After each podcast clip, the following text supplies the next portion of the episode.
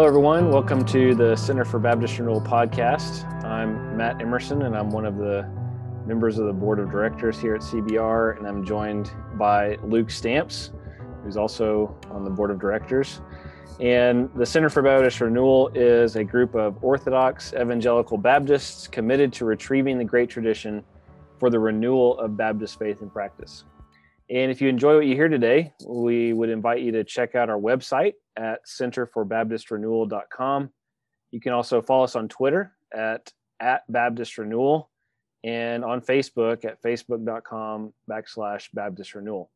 And of course, as my kids say all the time, uh, click subscribe, turn on notifications, tell your friends. They watch a lot of YouTube. Uh, and so in today's show, we are going to discuss the manifesto, Article 2. And if you listen to our first episode, you'll know that uh, one of the documents on the Center for Baptist Renewal website is what we call uh, a manifesto for evangelical Baptist Catholicity. And this consists of 11 articles uh, in which we just lay out our basic beliefs and commitments. And so today for Article 2, we are talking about gospel centrality. And Article 2 reads this way We affirm the centrality of the gospel, that is, the good news of salvation through the incarnation, life, death, and resurrection of the Son of God for Christian faith, life, and worship. And so both here in this article and broadly, uh, of course, the, the, title of the manifesto is a manifesto for evangelical Baptist Catholicity. Uh, so you so you hear it there. We also you also hear it in our explanation of Article Two. We're we're staking a claim for a specifically evangelical Baptist Catholicity. There have been others who have uh, pursued Baptist Catholicity projects, both inside and outside of North America, and uh, they've they've done important work in this regard. But in CBR's work and in our our founding, uh, we feel like we're contributing something new to that conversation in that we're we're pursuing Baptist Catholicity from a specifically evangelical perspective. And so, Luke, it, why do we use the term term evangelical? Um, tell us about how we're using that term, maybe allay some fears about what we might mean by that term. Talk to us about what we mean by evangelical. Yeah, I mean, in one sense, I want to say maybe we shouldn't. I mean, it, it, only in the sense that I, if, when I hear the term evangelical or when we use it or we're asked about it, like I want to make like double sure people know what we mean, what we don't mean, uh, especially in this um, cultural climate. Um, where, you know, since the late 70s, evangelical Christian or born again Christian uh, has meant for most of America something political. Um, and in even more recent days, it's it's sort of been identified with one political party, one political movement, um, and so I think a lot of people are are calling it into question, wondering like has has this term sort of outlived its usefulness? Um, and there are people, I think, uh, younger uh, evangelicals are asking that. Um, African American uh, Protestants are asking that, you know, whether that term even captures what they represent. Um, and those are valid questions, valid concerns, I think. Um, still in all, right? I think we we still have retained it um, for for our statement and for our, our, book, right? And and yeah. for what we're after here. And part of that is just maybe a stubbornness to say, I don't want to surrender this rich and beautiful term that has a history that goes back before uh, our lives. Um, I don't want to surrender that to to politics. You know, right. this is not a podcast about politics. Uh, just rest no. assured, we're not at all no. going to touch those issues um, at least not in any kind of partisan way. Um, but you know, we want to just say, well, the the evangel, uh, the gospel, is a biblical word, um, and and we just are using this term to say we're gospel people. Um, Right. And of, of course, it has a, a history. I mean, uh, that again is broader than just the American politics. I mean, uh, evangelicalism uh, is sort of has been famously defined by uh, Baptist historian David Bebbington, um, and that his definition is debated these days, and that's fine. Uh, but you know, he f- sort of famously defines evangelical theologically, not just sociologically and, and politically, but in terms of uh, kind of four distinctives: uh, biblicism or commitment to Scripture uh, as the source and norm for theology and practice, uh, crucicentrism, a focus on the cross, the old rugged cross, the blood. You know, I, I pastored a church when I was in seminary, and um, one of the older members in the church always used to say, "I want to sing more of the blood songs." You know, um, and and that's part of our DNA as as evangelicals, as as uh, whatever this movement is, is we're we're cross people, um, Hmm. and con- The book. conversionism. The book, Right. the blood, and What's that? the the book, the blood, right. and the Okay. You blessed love you love the alliteration. That's you? right. That's right. um, then conversionism, born again, right? There you you go. There's another B. Um, I don't know how you're gonna. I don't know how you're gonna work this last one, but but I mean, so conversionism just an emphasis on the the necessity of the new birth, right? Um, and that's partly bound up with revivalism and and kind of frontier evangelism, where there was sometimes too much of a focus on having some moving emotional experience.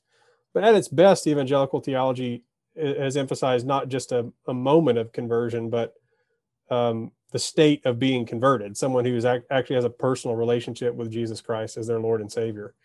Um, and that's not something that I want to give up. Um, right, and it's also it's also pushing back against nominal Christianity. Yeah. So the true conversion, not just sort of um, you know state citizenship via baptism, um, Right. actual fruit in a believer's life. Yep. And that's something Baptists really can't give up and Right. still be Baptist, you know? Right.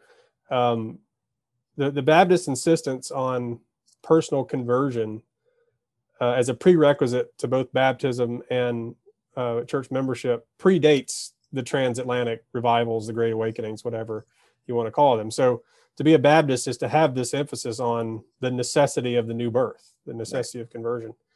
And then the last um, uh, in the quadrilateral is activism, which is basically just a life uh, lived out of that conversion, a life of good works, um, of holiness, service to others. And so, I mean, again, that that quadrilateral, that way of describing evangelical theology gets debated because other traditions outside of ours would also, in some sense, affirm those. But it's that unique cluster of emphases that grows out of the Reformation, Pietism, the revivals, um, and then cer- certain aspects of you know post World War II um, neo evangelical movements associated with Billy Graham and Carl Henry and so on. I mean, but it's all that history um, leads us to where we are today, and I I just don't think that we need to dispense with that lightly. Um, So all that to say, we define evangelical uh, as as being gospel people. We are people who are uh, Yes. committed to the gospel as it's been understood throughout that long history. Right. And it, I would also just add briefly that um, the term also indicates and and points back to where we started with Article One, which is the priority of God and His Word. So you know the first point that you mentioned, uh, Bebbington's quadrilateral, that were uh, that were marked by biblicism, a commitment to the Bible. Uh, that's also important as we claim the term evangelical. That we're we're using it in part to hold things hold certain commitments together related to how we view the authority of scripture and then also how we view the centrality of the gospel and also the importance of its proclamation and um, the implications of it for society. So we're holding all those things together with that term. Maybe one day will come where everybody decides to jettison it but we haven't. So as we're thinking about terms you know we're saying we're evangelical precisely because of our commitment to these two things uh, scriptural authority and the centrality of the gospel so you know the, the next question I think would be, how do we define the gospel? And so here, you know, there's a lot of different things we could talk about. Um, people define the gospel variously. People debate about what aspects of scripture kind of count as as gospel, how to proclaim the gospel. Right? So there's a lot of um, a lot of issues at stake, a lot of conversations happening around that term gospel. And so we just very briefly uh, in our explanation of this article, we define the gospel as the incarnation, life, death, and resurrection of the Son of God. And so even even of course that's not exhaustive, but it summarizes the whole of Christ's work. And and that's what we're getting at when we say uh, when we define the gospel that way, that it's what Christ does to bring the kingdom of God at hand. Uh, and so it, when we say gospel, we're saying this is the announcement of the king that the kingdom of God has arrived in the person and work of Jesus. And of course, we could list out those aspects of his person, those aspects of his work. But the easiest way to summarize that is incarnation, life, death, resurrection. No, uh, no, no descent there. No well, I, know, I mean, it is in that paragraph that we where we explain this article, and I'm pretty sure I put it there. Um, but yeah. yes, that would that would be included so, but, in Christ's work. Yes. For those of you who don't know, uh, Matt wrote a book on uh, Christ's descent to the dead, where you know what was happening to Jesus after he died on Good Friday, but before he rose again from the dead on Easter Sunday. So go buy it, uh, InterVarsity Press. Um, he descended to the dead yeah. Uh, but that that was the joke there. So Matt, I can't believe didn't insist that we include the descent in the actual statement, but it, it's implied in this, right? Because yes. as Matt said, this is not an exhaustive list. This is just a way of describing that the gospel is Jesus, right? That yes. that that that's what we're saying. Yes.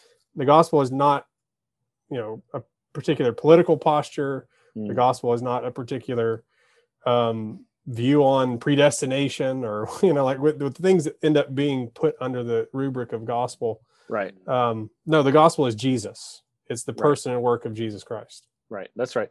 Yeah and so you know on, on the first point in terms of what we could list out i mean you could break out every part of that definition right? So you could break out when we say we define the gospel as first the incarnation. Okay well we can break that out into um, the miraculous conception into and then subsequently of course the virgin birth we could and then obviously what's entailed in that which is the hypostatic union um, we could break life out into various parts uh, miracles teaching holy obedience life obedience yeah. yep uh, we could break his death out into his passion suffering crucifixion descent and then resurrection actually entails further action. Uh, of course, uh, really climactically, it is the bodily resurrection from the dead. But then you also uh, would go on to talk about his bodily ascension into heaven and his current session at the right hand of the Father, and of course his bodily return when he comes back. So,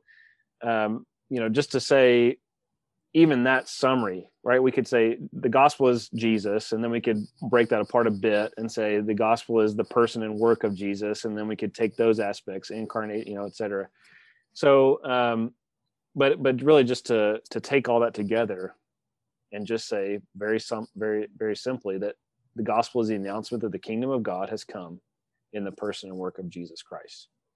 But then you made a, another point that it's not um, what our view of predestination. And, and one of the ways we said this in the explanation is it's not a particular version of the Ordo Salutis, for example. Rather, what we mean by gospel is what the creed says, which is that Jesus came for us and for our salvation. And so creedal Christianity has confessed for the last two millennia that the the the crux of soteriology is simply that that Jesus came and died for our sins, for us and for our salvation. Um, and, and you know our our objective, I think, in defining this this way is first of all to be faithful to Scripture, but then secondarily, in terms of Catholicity, it's to say we can uh, we can be unified in the body of Christ, perhaps not denominationally, but in the very least universally in the body of Christ, if we agree on this basic definition of gospel. And I, I, I mean, I, at least it seems to me that people get tangled up in these various debates about, you know, again, for instance, the Ordo Salutis, and almost anathematize each other uh, right. based on particular understandings. But really, what we're trying to say is no, you don't anathematize each other over that because that's a particular understanding of what the more basic truth is, which is that Jesus came for us and for our salvation. Yeah, it seems like some people want to um, expand the gospel, and others want to truncate the gospel. Um, I mean, uh, you know, on the on the latter point, I mean, sometimes people. Um, I mean, this. I, I was just reminded of this as you were talking that, um, you know, there was a lot of debate last year over the publication of Matthew Bates' book on the gospel. Um, and I don't want to rehash those debates unless you want to talk about it further. But um, it seems to me one of the things that happens in those sorts of debates is people are trying to to, to define too narrowly what the gospel is. You know, like the gospel is just, you know, Jesus is Lord, and that's it. Like like we're like no salvific entailments are even mentioned as a part of the gospel. That's always just seen as an entailment of the gospel. Mm. Well, no, the good news, the heralding of good news implies within it as, as a constitutive part that it's about salvation, right? Mm-hmm. Uh, not just individual salvation, it also entails the, the redemption of a community, the church, and ultimately of the cosmos at the at the consummation of Christ's kingdom at his second coming. So it's not just a narrow individualism, but it does entail the, the good news that you know that that God has done in Jesus Christ what the law could not do. You know, mm-hmm. as as as, as is preached in the Book of Acts, right? Yeah. The, the, the, it's about salvation, right? I mean, Jesus. The good news Paul defines in 1 Corinthians 15 is that Jesus Christ died for our sins in accordance with the Scripture. So it seems like sometimes people try to to focus so narrowly, almost on, on just like uh, one linguistic term, mm. uh, and they're trying to sort of truncate, you know, what the gospel means. Right. And then others, it seems like want to expand it, like so. So it means almost any anything that I b- happen to believe at any given time is the gospel, right? Was, how many things have been included in this list of, well, this is a gospel issue, right? right. Everything's a gospel issue, right? Um, and in one sense, I mean, everything is implicated by the, the good news of salvation in Jesus Christ, but we we don't want to expand it to mean literally everything, not even literally everything in the Bible, right? Because one of the things that the the Protestant traditions have, have emphasized is there's at least some distinction between law and gospel. Mm. Now, I mean, there's differing interpretations on what that means, but right. still, not everything, even in the Bible, is the gospel. Some things are preparatory for the gospel. Mm. Some things are entailments of the gospel. So we're trying to find that right. biblical balance, I guess. We're saying like it's it's not we don't want to narrow it down, and there's multiple ways to do that, right? I mean, and and I think that's worth reflecting on too, not just Sure. Uh, one particular way, but a lot of people want to say, well, the gospel is justification by faith alone, or the gospel is penal substitution. Mm-hmm. And we affirm those things, right? And that's not yes. that's not up for debate here, right? Uh, but do we want to say that the definition of the gospel is picking out just one uh, salvific entailment? You see what I'm saying? Like, right. those yeah. things are important. Um, uh, in terms of explaining what the gospel is. Um, but we don't want to we don't want to expand have such an expansive definition of the gospel that it just it covers everything that we believe about salvation. Right. Yeah. In in my pneumatology and soteriology class here, uh, I rely on Gregg Allison and his summary of the seven facets of soteriology throughout church history. I, I think this is helpful to think about in terms of just the expansiveness of what Christ's work accomplishes. He, he lists expiation, propitiation, redemption, reconciliation, victory, example, and exchange. And, you know, I, I think that just about covers it. Um, you could, you know, break any of those down in particular ways and define them, um, you know, appropriately and biblically. You know, but for example, the point you made about um, the the Jesus as Lord crowd, uh, of course, that's part of what Christ accomplishes in His work is that He's King over all things. Uh, but that's not the only thing He accomplishes, and that's not the only only thing he's doing in his work. Uh, and and here I think Jeremy Treat's book, The Crucified King. I don't know if you've read that, Luke, but um, I, I find that book really helpful in, in sort of tying these pieces together because he specifically takes penal substitution and um, Christus Victor and and weds them together in a way that I think is biblically and theologically um, not only sound but but really just perfect. So uh, that's an example I think of trying to do these things together, hold them together, and show all the things that Christ accomplishes in His incarnation. Right. Yeah. So that I mean I think that's one of the ways that we uh, sort of closer to home, like evangelical Christians, very often will have our own truncated version of the gospel where the gospel is just the death of Christ and not the resurrection of Christ or the mm. life of Christ, where the gospel is just about penal substitution and not about the other uh, atonement themes in Scripture, or the gospel is just about the forensic element of salvation mm. of salvation and not also the transformative element.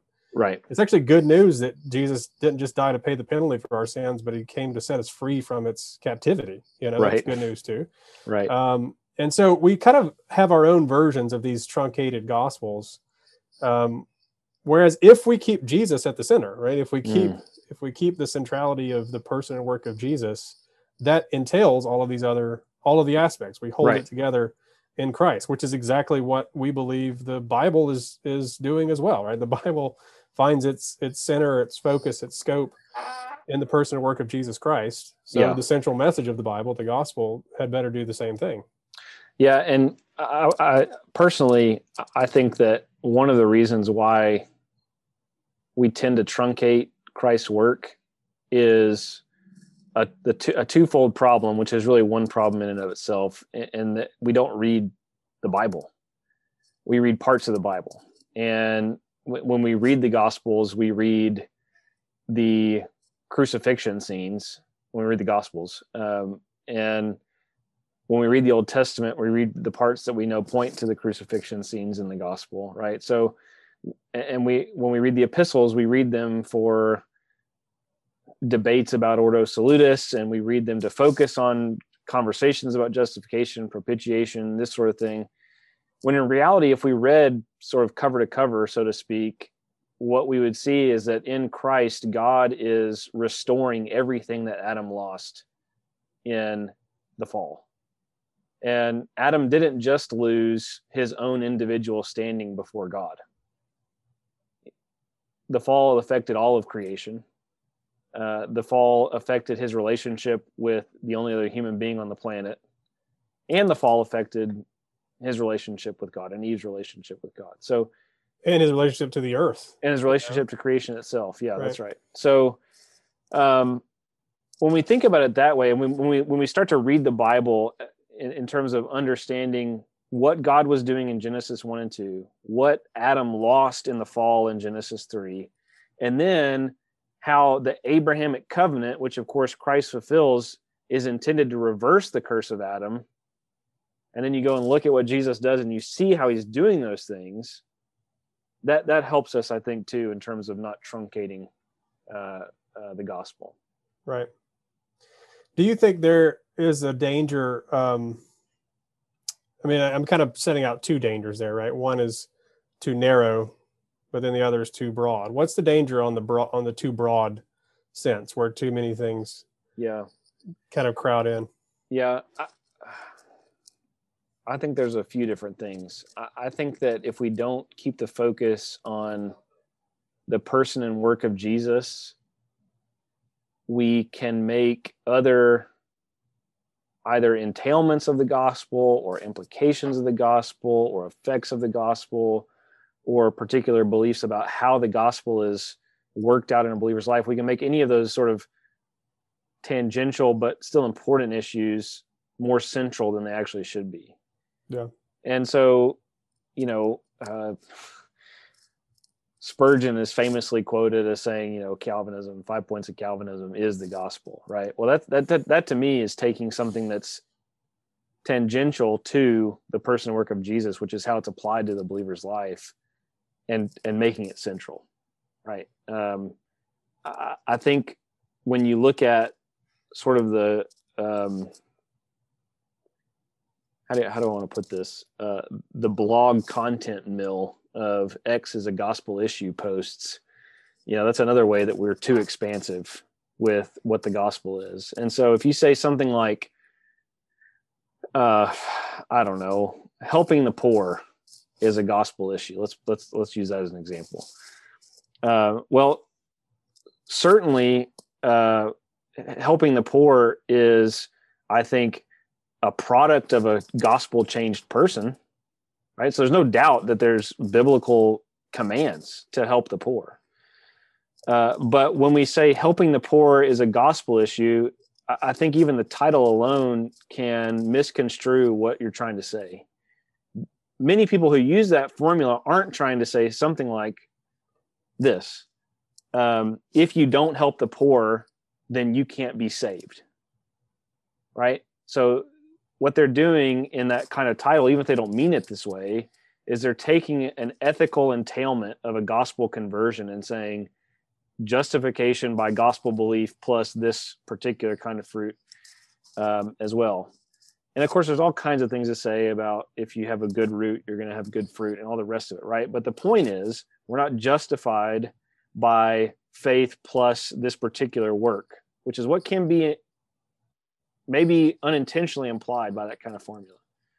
The other, the other problem I think, and really this is this is maybe hit closer to home in some ways. At least it is for me. The other problem that I I think we have with this formula is often what is coming alongside of that particular kind of formula, like helping the poor is a gospel issue, is not just the concept of helping the poor, but a particular way, and and usually a particular political position that's required for you to do that, right?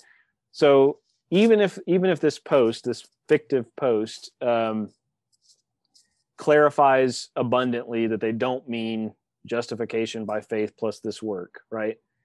Um, there's still this kind of idea that if you don't uh, take a particular political stance on social security or on uh, particular ways of distributing welfare or you know social safety nets or whatever that you actually don't believe the gospel and so it, i think that's the real danger in terms of expanding the gospel too far today is equating our own particular political proclivities with the good news of Jesus. Yeah. But that can happen on the left and the right. You know, yes. it's not just it's not just sort of the progressive wing who are, who are going to say, you know, you have to support right. some set of social policies, but also, you know, on, on the right end of the spectrum, you get the same kind of you know the gospel demands a particular vote be cast in the ballot box or whatever. Right right. Yeah um, right. and we've you know promised to keep this above politics um at I least do, above I mean, partisan I, yeah. politics. I mean i do I, I do think though that um at least in our context the particular danger in terms of having a gospel definition that's too expansive is seen most readily in our in our politics yeah uh, that may not be true elsewhere, but I do think it's true in our context. So, yeah, I mean, I, I told some students the other day, like that, that basically in America, politics is our religion. It's our it's the new religion, right? Um, and that's true for the left and the right. Um, yep. And you know, we we if we're going to be gospel people, then we it, it, politics is implicated in in the gospel. Uh, so sometimes we kind of I will sometimes um, use the terms interchangeably, but there's a difference between like partisanship, mm. that kind of politics, and just the political implications of the call of Jesus Christ. I mean, right. you know, you go go read the stories of the martyrs uh, in the early uh, centuries mm. of the church. Uh, the gospel entails certain political ramifications. Some people lost their life for the sake of the gospel. Yes. Um, so we, we can't escape politics in that broad a sense of how how the gospel implicates um, our relationship to our community, to the broader society. Um, but you know, equating it with a particular policy prescription, you know, right. or a particular partisan posture, uh, that's where we're adding to, you know, we're adding to the gospel in a way that again undercuts. I mean, I think one of the things, the reason why we began after God and the Word, right, is the gospel, because the gospel ought to be not a source of divisiveness, but a source of unity. Right. Right. I mean, obviously, there's some division that needs to take place between those who affirm the gospel and those who don't. Right. Jesus said, "I didn't come to bring peace, Mhm. but a sword." Right. Right. Uh, to to divide a man from his own household if necessary. Right. Right. Um, so I'm not talking about that kind of rightful division over the truth, but I'm talking about a divisiveness. Sometimes the way we tease out the implications of soteriology, uh, especially as we equate those with the gospel, and everything gets ramped up to this sort of highest level, Mm. um, then um, ironically and, and tragically, we can take what should be the root of all Christian unity and turn it into a, a cause for divisiveness. Yeah, that's right. So let's let's flip the question a little bit. What are the dangers that you see of truncating the gospel? So gospel too expansive, political persuasions become sacrosanct. What about truncating it? What are the dangers there? Yeah, I mean, this goes back to that one um, one one side of Bebbington's quadrilateral crucicentrism, um, and that may be a faithful description of evangelical theology historically. But I've wondered sometimes um, if if we shouldn't at least try to um, expand that a bit to um, a, a Christocentrism and not just a, a cross-centeredness, but a, a Christ-centeredness. Um, so I think one of the dangers, if if if you just think um, that the gospel is Jesus died on the cross for my sins, so that if I believe in Him, I'll go to heaven, which is often how we hear the gospel, right? It's also true. It's true, Right. absolutely Yeah, true. yeah. Um, but if if it's reduced to that, then what's lost is the glories of Christ, because Christ is more glorious than the, as central as the cross is, and I, we're not trying to displace the centrality of the cross. I mean, there's a sense in which, for Paul anyway, when he talks about boasting in the cross, you know, knowing nothing but Christ and Him crucified, there's a sense in which the cross of Christ for Paul um, is a kind of um, uh, stand-in. Is synecdoche? Is that the right term? Sure. Where, where like a part is Yeah. put in for the whole, or I don't know. I- We both I- have PhDs, but obviously they didn't help us very much. I forget those literary devices, but I think it's synecdoche, where a part is is is sort of a, a stand-in for the whole. And for Right. for for Paul, that's that often I think how the cross or or the death of Christ functions is it's kind of a a, a stand-in, the central part of the whole work of Christ, right? Because Right. the crucifixion of Christ obviously implies the resurrection of Christ and vice Right. versa, uh, which obviously implies something about who this Jesus is, what he did before he died, what he's doing now, what he's going to do in the future. Yeah. So, is crucicentrism is cru- crucicentrism is fine. A cross-centered approach is fine, provided we see it sort of as kind of the I used to work at a at a jewelry store when I was in college, so I think about it in, in these terms. As long as it's sort of like the diamond that's set in this ornate mounting, right? This ornate setting. Uh, the cross is is at the center of it, but that you have the, these riches around Christ's work on the cross um, that we we miss if we just say Jesus died on the cross for our for my sins. Yeah. Jesus also became incarnate, uniting divinity and humanity in his person. Jesus also lived a perfect life of law keeping obedience so that his perfect record of righteousness can be imputed to you. His so called active righteousness, active obedience Right. uh, can be credited to you. He Mm. also, on the other side of death, underwent a burial and, des- and descent to the dead in our place, blazing the trail through through death into resurrection on our behalf. He's Mm. ascended to the Father's right hand so that Paul can say, even now we are seated with him in heavenly places. In his session at the Father's right hand, he continues his ongoing priestly work through intercession. Like any good priest, he not only makes oblation for our sins and atonement for our sins, but he also uh, intercedes on our behalf. And he's coming again one day to save us and to consummate this kingdom and usher us into the new heavens and the new earth. So if you just focus on one aspect of that, then you miss the glories of, Yeah. of Christ. And I don't want I don't want to uh, diminish any of Christ's glories. So Right. that's why a truncated gospel is is is um what what kind of implicate like what kind of uh so there's a there's an aspect to this truncated gospel that's dangerous. I don't know if that's too strong a term, but dangerous because it reduces our our worship of Christ and our knowledge of Him. What about practically in the life of the believer? What does that what does that do for somebody um, if they if they truncate it? The thought that comes to my mind is um, it can lead in many cases to a kind of easy believism, uh, once saved always saved kind of belief that's not tied to an actual robust understanding of the perseverance of the saints, but simply, hey, if I just believe this in my head, this fact uh, right. uh, of of the death of Christ, that and that it forgives my sins, then I go to heaven, and go to heaven can mean a whole host of things. So, right. at least for me, um, a, a lack of understanding of the fullness of the gospel and the fullness of Christ's work could lead doesn't have to but could lead to some kinds of easy believism. Can you think of anything else that we could add to that?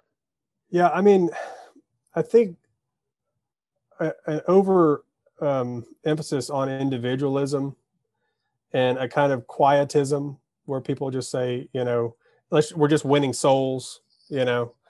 Um, you know like i heard somebody give the illustration one time where you don't change the wallpaper in a hotel room because you're just sort of passing through uh, you don't that's not your home you know um, mm. and so it's it's almost like a, a diminishment uh, of i mean this is related to what you're saying with easy believism but it's sort of like a um, a diminished view of of the life of good works under the lordship of christ um, loving and serving our neighbor caring for creation you know all the things that we do in obedience to christ before the final judgment um, so a kind of withdrawal from life and just to focus on saving saving souls you know? Yeah. Um and obviously saving souls is is not like small potatoes you know? It's not like that's some tangential thing. I mean like we want right. to we want to see individuals men and women boys and go- girls repent of their sins believe in jesus christ so that no matter what happens to them in this life even if they die in poverty and des- destitution uh, they'll have the hope of eternal life on the other side of death. And so right. that's obviously eternally important, right? Right. Um, but a truncated gospel, if you just reduce the gospel to, you know, to sort of the forensic, the legal dimensions of mm-hmm. of of Christ's work, so that it's just about securing salvation on the other side of death, then you lose the transformative dimensions that actually affect the here and now. Right. Um, so you you can lose not just um, you can lose even the entailments of the gospel, right? I think it, it is proper to make a distinction between the gospel and its entailments, right? Um, but you don't even have entailments if right. you if you reduce the gospel down so much that it's just about going to heaven when you die. Right. Yeah, a couple of things came to mind as you were saying that. Uh, on, on the one hand, um, we do want to say that conversion of a person's heart and soul is of paramount importance, right? Ab- above and beyond the importance of any kind of transformation that occurs, um, it, that that kind of transformation can only occur truly and lastingly upon actual true spiritual conversion of the person. So, you know, you can't have transformation, true transformation, and transformation that lasts without spiritual conversion. And so, you know, we do want to say spiritual conversion is of primary importance, but it should entail sanctification, basically, right? right. Uh, but the other thing that hit me is that if if we take this kind of truncated view of of Christ's work, it leads to a truncated view of conversion and what that means, which then also leads to a kind of truncated version of ecclesiology, right? Why do we gather as a church? Well, I guess so that we can just simply proclaim this forensic transaction to more people um, and so the the edification of believers in the context of the local body gathered um, is lost in in a lot of ways if we reduce the gospel down to just Jesus died for your sins. Hmm. If you don't want to go to hell, believe. Yeah, yeah, that's right. We we can then see the church as kind of um, just a means to some other end. You know, like the the church is is just a means to evangelism Mm. Um, when there's a sense in which um, it's just the opposite, right? Evangelism is a means to the church, right? What we're inviting people into in evangelism is to a community of faith that has been transformed by the grace of Jesus Christ. Right. Right. And it's and it's in that that context that that crucible that our our sins are are um, are taken away and we're purified in life and and and our thinking and our speaking and our acting and we are more conformed to the image of Christ. Like evangelism services the church in some Right. ways, right? Rather than the opposite. Right. Whereas very often we hear people say this, well, the church is not for you, believer. The church is just about preaching the gospel to the lost. Um, well, I mean, I, I understand that the, the, the Great Commission is the, the, the summons, the orders that we've been received from Christ. Uh, but it's also to what we're inviting them to is Christ and his body right. you know so it's not just about seeing the church as kind of as you said like we have a, this truncated view of of the Right. church and the spirit and the and the christian life but i mean that's why we're emphasizing here the gospel is central as we put it here for christian faith life and worship like it's it's not just it's not just the initiation Mhm. but it's it's the power that sustains us it's sort of the power that keeps the lights on Right. uh, to think about the church building, right? Um, or that keeps the heat on. Right now, our Right. church is getting a, a new heater, and so we, we've had a cold sanctuary for uh, a few weeks. Um, but you know the the the gospel is is the the power that keeps the heat on in the Right. church. It's it's not just the door to the church, right. um, but it's it's the very life within. You know, so it sustains us throughout every phase, not just at the beginning. Yep, yep. Yeah, and I, you know, we may come back to this when we get into the points about worship and liturgy and whatnot. Um, but I, if it seems like, you know, churches can fall into one of two errors, and you really could say that maybe this is unfair to some churches, but by and large, mainline churches have focused on the people who are already there to the detriment of the proclamation of the gospel to bring new converts in whereas baptists and other free church traditions have focused so much on bringing converts in that they've forgotten the the kind of edific- edifying work that's needed in the gathering of the local body Hmm. and gospel true gospel proclamation and true like you just said a, a true understanding of the centrality of the gospel doesn't ever let go of the importance of the proclamation of the gospel to the lost but it also recognizes that the the believer every believer throughout space and time and every gathered congregation needs the gospel to grow in Christ and to sustain their ministry so Hmm. if if we truly keep the gospel central uh, that actually provides the fuel and the means by which we continue to follow the Great Commission and we grow together as a local body of Christ. What kind of people do you think the gospel should make? I mean, I, I don't know if you've noticed this, but sometimes the people who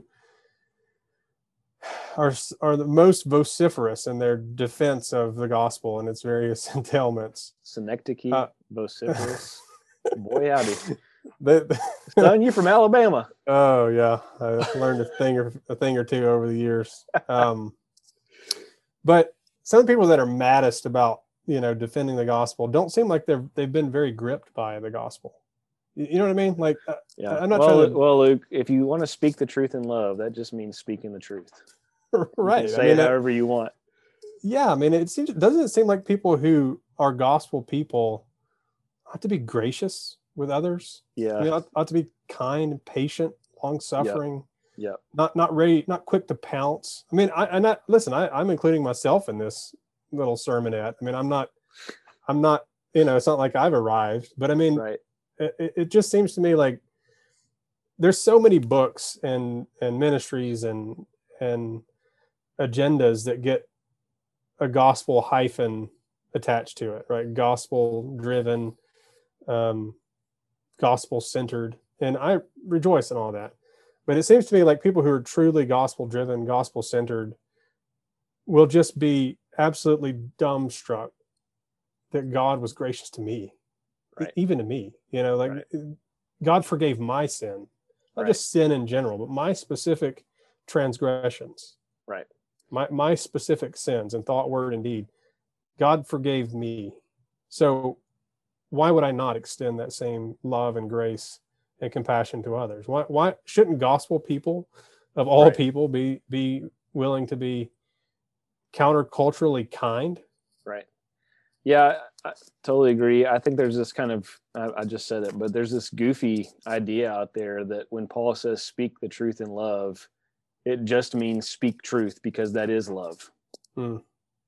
When in fact, you know what what Paul is doing is is giving a a um, a kind of qualitative descriptor to speaking truth. Right. Hmm. When when you speak truth, it ought to be done so like this and uh you know it, it's not a those two things are not metonyms right they're they're not saying the same thing um but in different ways and if you go and read First corinthians 13 which you alluded to or if you go read um, spiritual gifts in galatians 5 you know th- i mean it's very clear that there's a kind of quality that's attached to speaking truth. And I mean, look, I, I'm sure you'd agree. We're committed to speaking truth, right? Um, we teach.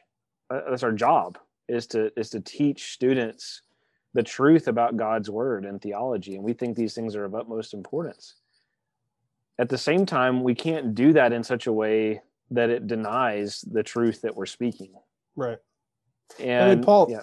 Paul also like when he talks about like correcting others, he says to do so with humility and gentleness. right. He and says like- he comes to the uh, Thessalonians as a nursing mother. Yeah. Yeah. I mean, like, there's all kinds of passages that we could point to to say, and this is what I this is what I tell my students. Maybe I should admit this in a permanently online way, but I, I what I say to my students is, don't be theological jackwagons. You know, I mean that that that to, that totally defeats the Yeah. purpose of what we're doing. Right. and and i think people have mistaken being a bulldog for truth for actually speaking the truth in love Yeah. and, and the former actually negates the ability to do the latter so I, I think we should stand for truth i think we should be committed to truth i think we should be committed to biblical theologically sound definitions of the gospel priority of god's word all that but we can communicate those things in such a way that we're not denying them Right. as we're speaking them. Yeah, I mean, it, it, it, people when we say things like this, sometimes you know we're accused of being the tone police, as if it's merely a matter of tone. You know, like Right. no, it's not a matter of tone; it's a matter of obedience. Right. Do you want to treat people with love Right. so they actually feel loved? you know, like it's, yeah, that's if- actually if a matter of the heart. if you claim to love someone who never feels loved by you, then you're probably mistaken. Right. you know, Yeah. um, so I mean, it's not just a matter of tone or a matter of like winsomeness. It's not just a. It's not just sort of like a a pragmatic. Um, well, we're going to garner goodwill by being gracious. No. It, it's it's a substantive change that has that has happened in the hearts of believers. Right. And of course, again, we all need to grow in this. I need to grow in this. I mean, Right. um, Yeah, especially in our online interactions. I mean, where Right. you know our true selves kind of come out uh, without the filter of of uh, face-to-face interactions. But boy, we just need to recognize that belligerence is not the same thing as faithfulness. Right. That's right. And, I- you know, it, it's ultimately a matter of the heart in my mind. Um, it, it's, it's not about tone. It's not, I mean, it is about obedience, but ultimately obedience arises out of a changed heart. Mm, And so the question for me when I see people who are being bulldogs for truth is, you know, do you actually love the people that you're Hmm. uh, speaking to? And I, you know, honestly, I, I maybe I shouldn't say this, but I think a lot of these people online that act like this are deluded about what they're doing. Hmm. I, I think they would answer, "Oh, well, of course I love the person because I'm telling them the truth, right? But wh- I want to go back to what we said in the beginning, which is that Paul, over and over, not just in uh, Ephesians four, but over and over, he he speaks about the the quality of your speech, not just the content of it. Hmm. And when I see people, you know, quote tweeting and mic dropping and accusing everybody that they talk to, no matter who it is, of being false teachers and liars and whatever else, I mean, that, that's not a quality that presents itself as speaking the truth in love or Yeah. as being patient and kind or as bearing with one another or as faithful, joyful, peaceful. I mean, none of, none of that's evident in those kinds of interactions. So it has nothing to do with tone. I mean, to me, tone is a matter of, you know, how direct you might be or um, the kinds of language you might use if somebody's sensitive to it. That that's not what we're talking about. We're talking about at your actual heart attitude that's on display towards the other person that you're talking to. So um, yeah, it's it's a matter of the heart, which leads to obedience, uh, and it should be one in which we speak the truth in love. Hmm. That's what gospel people should look like. And Right. I, I mean, that- I mean, I fail all the time. That's why I'm not on Twitter because I'm terrible at it. Uh, but yeah, that's what we should strive for. And Yeah. ultimately, you know, gospel centrality in that regard, right, where the gospel is central not just to our belief system, but to our our being Yeah. and our being in the world with one another. That's the the avenue to Baptist Catholicity. Mm. If we're truly people of the book and people of the blood and people of the blessed hope, right, then we can respond to others who disagree with us doctrinally or whatever uh, with humility and with love and with kindness. Mm. So, gospel centrality not only is a tenet of evangelical Baptist Catholicity, but like you said earlier, it's the fuel Right. The fuel for our churches it's the fuel for our individual sanctification it's the fuel for our project Yeah. and that's you know another emphasis that I think is not not uniquely Baptist, but it's one that Baptists have long um, stressed that the, the true worship is um, internal. Like Jesus said, you know, the true worshipers, will worship me in spirit and in truth.